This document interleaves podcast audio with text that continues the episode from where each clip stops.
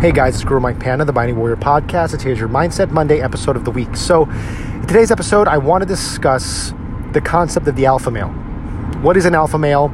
And why is it that so many people online don't really seem to know what an alpha male is, even though they're talking about what it means to be an alpha male? They don't really know what it means. So, what is it? And what can we do to properly recognize and understand what it means to be an alpha male? Because I think it's important that men, like, and the thing is, growing up, and I notice this even to this day, all masculine men that I know and I've known throughout my life, they have all become or they are an alpha male, right? And the problem is, is that with social media and all of the misinformation that can be put out on social media, people use the alpha male or the alpha male like moniker to refer to a lot of things that really have nothing to do with an alpha male's role, right? And I want to talk about that today. So, if you go online and you type in alpha male on YouTube, you'll probably find a bunch of these like quote unquote influencers, like these these uh, guys who think, or even girls who believe that they have it all figured out, and they try to influence people online. And they say, you know, an alpha male is a guy who who's really ripped and he's cut, and he can get all the ladies. And anytime he speaks in front of a crowd, everyone watches him, and you know, so on and so, so forth, right? And there's all these tips for men how to date and be an alpha male and all these things. And I don't necessarily disagree with the fact that an alpha male can potentially do those things, right? Like they can be charismatic, they can be confident, they can be ripped and in shape and good looking. They can do all those things, but in reality, that's really not what an alpha male does. And that's not really what an alpha male is, right? An alpha male in in like biology, right? Let's talk animals, right? Let's talk wolf packs. If you look at a pack of wolves, there usually is an alpha wolf, right? And the alpha of that pack usually people will say, oh, it's the most dominant person. It's the one who can fight. It's the I'm sorry, it's the most dominant wolf. It's the one who can fight. But no, if you look at the pack, right, the alpha in that group is not just the person who tells the other wolves what to do. It's the one that can lead the wolves. It is the one that protects the other wolves. It's proven itself time and time again through different circumstances to prove to its pack that it's worth being followed.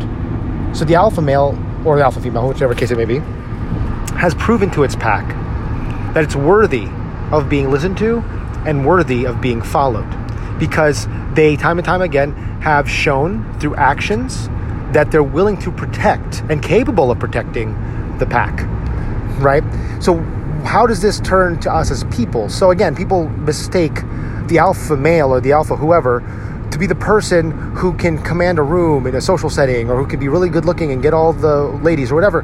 That's really not what an alpha is, right? The alpha, if we're going to use the term properly, is the individual who can properly lead.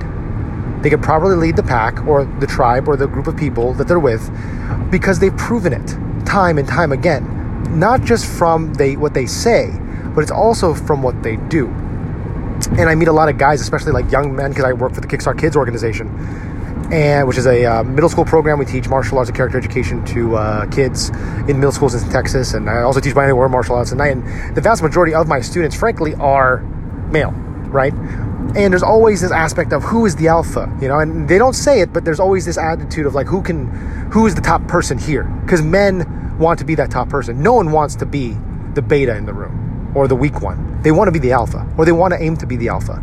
And even if they're only aiming to be the alpha to themselves, they want to be the alpha. They want to be the dominant person in their life. So I think a lot of guys, especially young people, get it twisted that they have to be the best dressed, or have the most money, or the fancy car, or the most ladies. That's really not what the alpha does. The alpha proves themselves through actions, through service, that they're willing to stand up and preserve and protect the tribe. Protecting and preserving the group of people that they are with.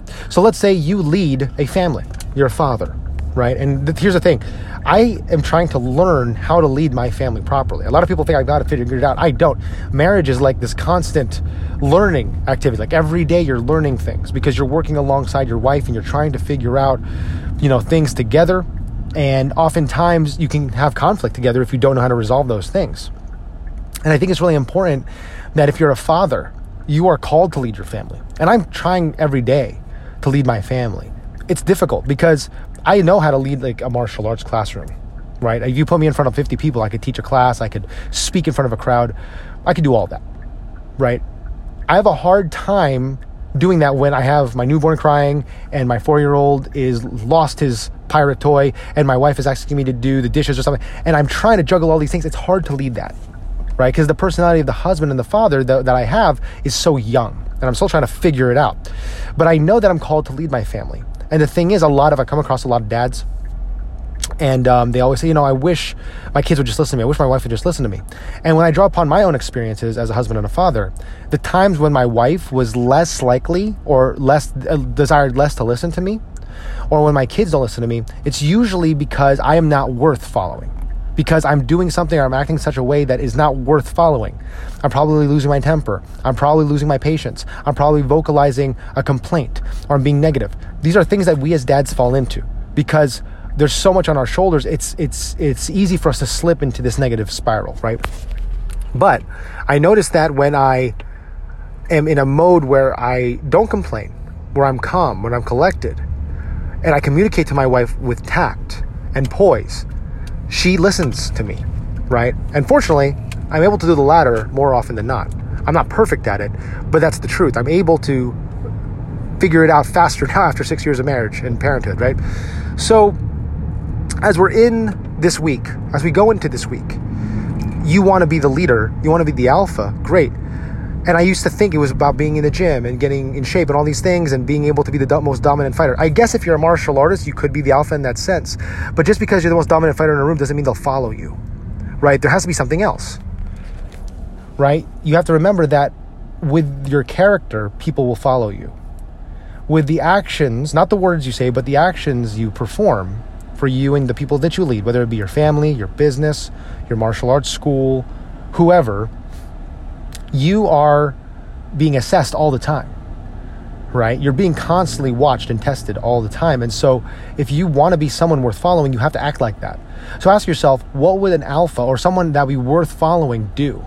Would an alpha fly off the rails when they get angry? Would an alpha be upset at a small thing? Would, would, the, would the alpha be uh, ch- uh, threatened, if they were challenged by a subordinate. Like, what would an alpha do? In my mind, and seeing guys that are true alphas, like Tuhon Carl Atienza, in my mind, is the example of an alpha. Or uh, someone like, uh, actually, I just met him just now, uh, before I'm recording this. Uh, Mike Glover, of Fieldcraft Survival. I attended one of his his preparedness talks here in the Dallas Fort Worth area. Great guy, super amazing presenter and speaker. I don't think I've seen a better speaker and teacher in a long time. He's an amazing teacher. And that guy in my mind is an alpha because based on what he's saying and based on the service that he's done for this country and what he does for his company Fieldcraft Survival, I can see that this guy's an alpha. Not because just because he's in shape or charismatic or good looking or whatever these things are, because he is all those things.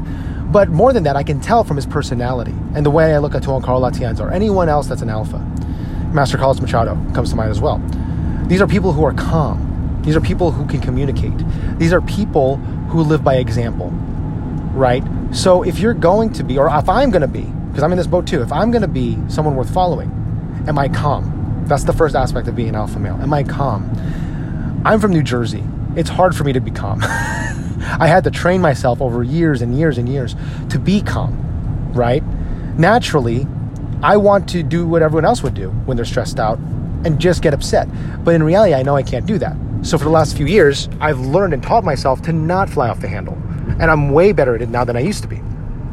But I have to constantly work at it. So how do you maintain calm? Meditation is huge, right? People call it mindfulness. I mean, meditation is really just a fancy word in my head for like con- contemplative prayer or maybe just silence. Being able to sit and calm your body down when it's completely nothing's going on. And the thing is, you'll notice this if you've never meditated before, or if you've kind of slacked in it, like frankly I have late lately, like in terms of just basic quiet training, put put a timer on your iPhone or your smartphone for 10 minutes. Find a quiet place in your house before everyone wakes up and just sit there for 10 minutes. Don't do anything else. Just sit there. And you'll notice yourself wanting to move, wanting to check your phone, wanting to get up and do something. Because if you're ambitious, like myself, you're going to want to do stuff. And a lot of times we associate stillness with doing nothing. But in reality, training yourself to be calm is the hardest thing to do in the world. That's the reason why the samurai had to meditate right? That's the reason why the Spartans would ask the oracles for advice before battle. If you saw the movie 300, right? It's a reason why Filipino warriors historically have always been, frankly, religious and spiritual, right? It's a, it's a normal thing. So I want you guys to think about that as we go into this week. You got to be calm. And the second thing is you got to be able to communicate, right? You got to be willing to communicate. You need to be capable of communicating coherently and tactfully. You know, I know a lot of guys who like pride themselves on, oh, I'm a no BS guy. I just say what I want, and people kind of respect that. But the truth is, if you're not communicating properly, I don't care what you think you are it doesn't matter if you're direct, indirect, whatever, you need to know how to communicate effectively. How do you communicate effectively? You know who you're speaking to. One of the traps that I fall into is that I'll speak to my wife after, like, if I'm training my guys all day long and I go sit down with my wife for dinner, I end up talking to her as if I'm talking to my students. And maybe if you're a martial arts instructor, you know what this is like. And your, uh, your significant other, your spouse will often say, hey, listen, I'm not one of your guys. And I have to snap out of that. And it's hard for me to. So knowing how to communicate to who you're speaking to at the time is powerful right? The way I speak to a room of karate black belts would not be the same way I would speak to a room full of corporate executives. The way I speak to a room full of corporate executives would not be the same way I would speak to a bunch of law enforcement officers. The way I speak to a bunch of law enforcement officers would not be the same way I would speak to a bunch of middle schoolers. You need to know your audience and you need to know their needs and how they speak right? You need to know the lingo. You need to understand the language they use. You need to understand the poise and the tact they use. Because that's the only way that you'll be able to understand, or they'll be under, able to understand you. So know your audience. So you got to be calm. You need to know how to communicate. And also, you need to be composed. Now, this is kind of tying into calm. But being composed means that when you're under stress, you can think through it. Right? Calm is when you can stay calm in the midst of a crisis, but composed is when you can act in the midst of a crisis, right? You're composed. So there are times when I'm teaching all day for Kickstart Kids and I go teach at night and I handle family stuff in between that. I'm exhausted I'm overwhelmed. But if I can compose myself to still function in that space, then I am truly becoming, I guess you could say, an alpha because I'm becoming more dominant in that situation, right? And also, you have to be informed. You need to be educated right? A lot of guys, they just think I'll be the alpha male by being the biggest talker in the room. In reality, the people that people follow, I notice, are usually the biggest talkers. They're the people with the most intelligence that can communicate their ideas effectively and they can be calm to lead that group of people, right? So be calm, be composed, be educated, right? Communicate properly. These are the aspects of being a true quote unquote alpha, right? And then from there, you have your skill sets of, you know, protecting your tribe, physical fighting skill sets. We may get that to another podcast, but these are really the, the fundamental aspects. It has less to do with the external look that you have, or the, even the skill sets you have, it has everything to do with the way you act and the way you act in such a way that people will follow you and that you can be influential to those people. All right, guys, so I hope this podcast inspired you. Take care, God bless, and be the hero in your life.